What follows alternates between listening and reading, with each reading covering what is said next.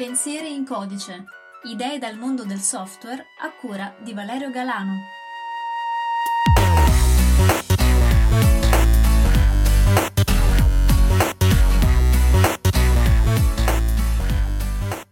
Salve a tutti e ben ritrovati per un nuovo episodio di Pensieri in codice. Episodio numero 51, il primo del 2021. Siamo in un periodo nel quale normalmente ci si guarda indietro e si prova a capire come è andato l'anno appena trascorso e al tempo stesso si scelgono nuovi propositi da perseguire nell'anno che verrà. Qui su Pensieri in Codice noi non saremo da meno. Prima di tutto perché sono molto soddisfatto di come è andato questo secondo anno del podcast e poi perché è una buona occasione per parlare un po' di come rispettare i buoni propositi.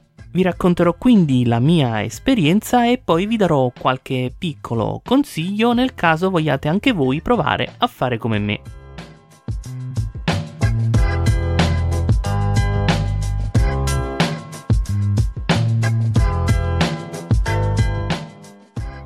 Prendiamoci dunque giusto due minuti per parlare di pensieri in codice. Come vi accennavo prima, questo 2020 secondo me è stato un ottimo anno per il podcast Prima di tutto, perché oggettivamente gli ascolti sono decuplicati. Se infatti a febbraio del 2020 festeggiavamo i 5.000 download, secondo le mie stime attuali, a febbraio del 2021 festeggeremo i 50.000. Ma a parte il mero conteggio dei numeri, questa crescita si è rispecchiata sulla community.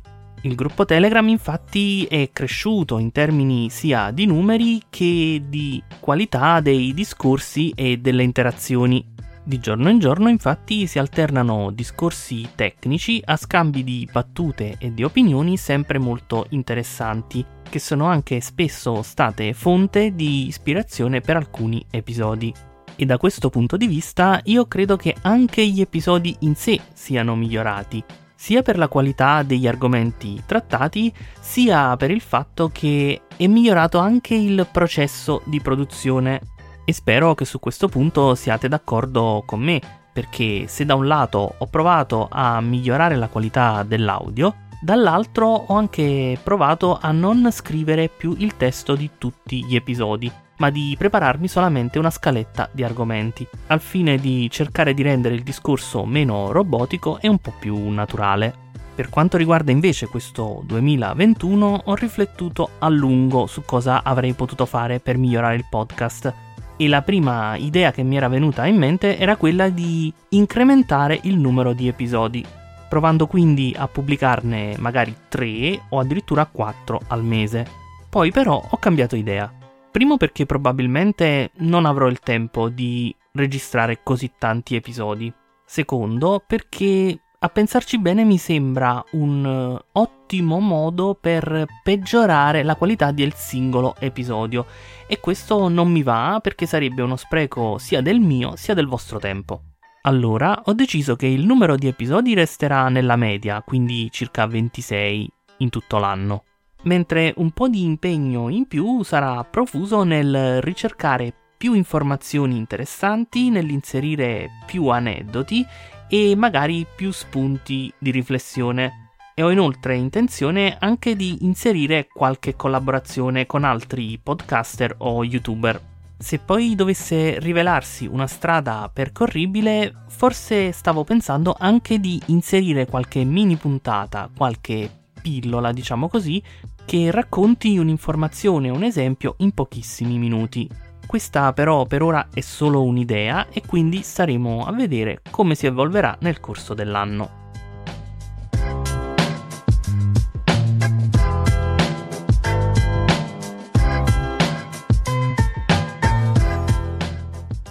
Abbiamo quindi delineato i nostri buoni propositi per il nuovo anno. Se voi non lo avete mai fatto, vi consiglio di farlo anche perché è un ottimo modo per misurare i propri progressi di anno in anno. Se invece lo fate abitualmente, beh, saprete meglio di me che da soli i propositi non bastano. Che si tratti infatti di vita lavorativa o vita personale, non sempre è facile portare avanti gli obiettivi che ci si è prefissati Se infatti si studia o si lavora come libero professionista o in generale si hanno delle scadenze a medio o lungo termine, non sempre è facile organizzare il proprio lavoro.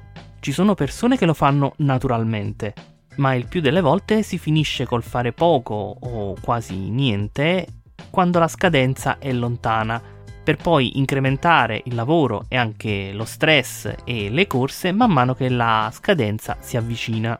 Nei casi peggiori nell'ultima settimana si fanno le nottate o addirittura non si riesce a consegnare il lavoro in tempo. Se poi si parla della vita privata, allora è ancora peggio. Tempo libero, progetti personali, il cosiddetto tempo di qualità, quello che trascorriamo con i nostri amici e i nostri cari, sono in generale i primi a saltare, dandoci così quella sensazione di stare trascorrendo la nostra vita soltanto a lavorare. Ora, ci sono persone per le quali tutto questo non è un problema, o perché non gli importa dei ritardi e non si fanno prendere dall'ansia o dallo stress, o perché riescono naturalmente ad essere organizzati e a svolgere le attività al momento giusto. Ma io e credo anche tanti altri là fuori non apparteniamo a nessuna di queste due categorie. Personalmente ho bisogno di organizzarmi, di tenere sotto controllo lo stato di avanzamento dei lavori, di pianificare e soprattutto di contenere lo stress. Per questo motivo la mia vita è letteralmente cambiata nel momento in cui ho iniziato ad applicare in modo continuativo e proficuo una tecnica di gestione e pianificazione del tempo e se sono qui oggi a parlarvene è perché essa mi ha permesso di riacquistare il controllo sulle mie giornate e di non stare semplicemente lì a reagire agli eventi.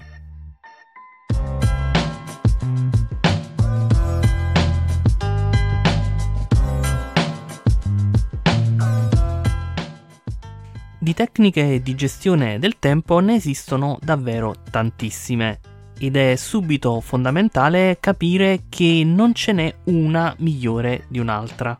Anche più avanti infatti vi descriverò quella che ho utilizzato fino ad ora e quella che intendo utilizzare d'ora in poi, ma ciò non vuol dire che queste due tecniche siano migliori di altre, semplicemente sono quelle che io ritengo più adatte a me. Per qualcun altro infatti potrebbero essere inutili o addirittura controproducenti, ma ne parleremo più avanti. Dicevamo dunque che le tecniche sono moltissime e alcune si assomigliano e hanno delle piccole varianti perché magari nate tutte dalla stessa tecnica madre, diciamo così. Altre invece possono essere radicalmente diverse fra loro. Ma un altro aspetto molto importante da capire è che non tutte sono applicabili a tutti i casi. Ce ne sono infatti di più adatte per chi lavora maggiormente in solitaria e si contrappongono a quelle pensate per chi fa lavori in cui c'è un maggior rapporto con gli altri. Oppure ce ne sono di specifiche per chi segue per molto tempo progetti molto grandi e queste si contrappongono a chi invece svolge contemporaneamente molti progetti con attività più piccole. Ci sono poi tecniche specifiche per lavorare a determinati progetti, se siete ad esempio informatici pensate alle metodologie agile o al Kanban, o ce ne sono di molto adatte allo studio ad esempio, come la tecnica del pomodoro di cui abbiamo già parlato qualche episodio fa. Tutti questi metodi però hanno in comune un obiettivo, che è quello di migliorare la qualità della vita di chi li utilizza e tale obiettivo viene solitamente perseguito in due modi, aumentando la produttività della persona e diminuendone al contempo lo stress. Per la produttività ogni tecnica ha il suo mix di regole e consigli per incrementare la disciplina, la concentrazione e soprattutto la consapevolezza mentre per lo stress di solito si lavora su quella che è la percezione del fallimento, cercando di diminuirla o di addirittura azzerarla. In ogni caso, qualunque sia la tecnica, l'idea di fondo resta sempre la stessa, e cioè che non si può fare tutto. Il tempo, nonché la nostra attenzione, sono risorse limitate e certamente non le possiamo creare dal nulla. Applicando però la giusta tecnica possiamo impegnarci per sfruttarle al meglio. Personalmente ho utilizzato per più di tre anni e mezzo la Getting Things Done, anche nota come GTD, che è una tecnica che si basa su una pianificazione delle attività e dei progetti su base giornaliera e settimanale. Come ho detto, è una delle tante tecniche disponibili e all'epoca la scelsi perché sembrava soddisfare al meglio il mio bisogno di fare ordine. Quello era infatti un periodo nel quale avevo tante attività da svolgere, anche molto diverse fra loro, sia in ambito privato che lavorativo, e avevo notato che la mia attenzione iniziava a frammentarsi, iniziavo a dimenticare di fare determinate cose e quindi ho sentito il bisogno di fare qualcosa in merito. E con il senno di poi devo dire che è stata un'ottima idea. Infatti, man mano che il tempo passava e che io personalizzavo anche la tecnica per adattarla meglio alle mie esigenze, perché vi ricordo che queste tecniche sono sempre solo un'impostazione, poi dipende da chi le utilizza decidere qual è il modo migliore. Con il tempo, dicevo, ho imparato tantissime cose sia su me stesso sia sul modo in cui si organizza il proprio tempo e le proprie attività. Una delle cose più importanti che ho capito, ad esempio, di me stesso è che per me il multitasking non funziona. Svolgere infatti due o più attività contemporaneamente non solo mi fa stancare di più, ma mi richiede più tempo di quanto me ne occorrerebbe per svolgere quelle stesse attività in sequenza. Un'altra cosa che ho imparato è non reagire immediatamente agli eventi, a meno che non ce ne sia effettivamente bisogno, ma semplicemente annotarli e successivamente analizzarli e pianificare eventualmente il da farsi. E ancora ho imparato a conoscere i miei limiti e quindi a pianificare le mie attività di conseguenza, in modo da evitare la procrastinazione e da poter gestire eventualmente degli imprevisti. Ma forse la cosa più importante è che fino a 4 anni fa praticamente non riuscivo assolutamente a comprendere è il valore di dire di no. Imparando infatti a capire quanto vale il mio tempo o la mia attenzione e contemporaneamente imparando a valutare quante di queste risorse sono necessarie per svolgere una determinata attività e dove vengono normalmente impiegate, ho automaticamente sviluppato la capacità di rifiutare o abbandonare quelle attività che non hanno un eh, adeguato rapporto costi-benefici. Il risultato di tutto questo è che nel corso di questi anni la mia produttività è aumentata moltissimo, ovviamente non dimentico più di fare le cose e poco per volta ho iniziato a migliorare e limare qui e lì i vari aspetti della tecnica. Sono entrato così in una sorta di circolo virtuoso che mi ha portato a spingere la tecnica, io credo, al limite. Oramai infatti porto avanti così tante attività contemporaneamente che questo tipo di organizzazione non credo faccia più per me. E quando dico tante intendo che in tre anni e mezzo circa di sole attività personali e side project, perché i progetti di lavoro vengono gestiti con degli strumenti appositi, ho totalizzato più di 13.200 attività svolte. Per quest'anno quindi ho deciso di passare ad una tecnica chiamata Commitment Inventory, che si basa su principi diversi che permettono di pianificare in modo meno stringente, suddividendo le attività per categoria e non per progetto. Sinceramente io spero che questo possa permettermi di migliorare ancora.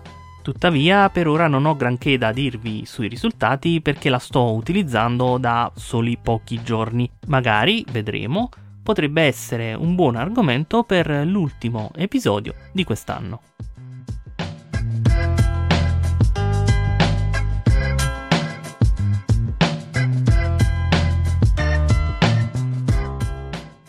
Bene, io spero di essere riuscito a trasmettervi quanto è importante per me organizzare le attività. Praticamente parlando lo faccio tutti i giorni in modo abbastanza minuzioso e questo mi permette sia di essere efficiente sia di non sentirmi troppo oppresso dalle incombenze della giornata. Siccome quindi questo argomento mi sta molto a cuore, ho pensato di condividerlo con tutti voi e se vi ho convinto a provare almeno una di queste tecniche, vi lascio in descrizione un interessante test che potete svolgere per capire qual è quella più adatta a voi, almeno dal punto di vista teorico. Vi lascio anche il referral all'app che utilizzo io per la mia organizzazione se volete registrarvi a partire da quel link, credo che il sistema dia una specie di sconto a entrambi, ma sinceramente non ho approfondito perché l'app può essere utilizzata anche in modo gratuito. Direi quindi che non mi resta altro che salutarvi, augurarvi un buon 2021 e ricordarvi che un informatico risolve problemi, a volte anche usando il computer.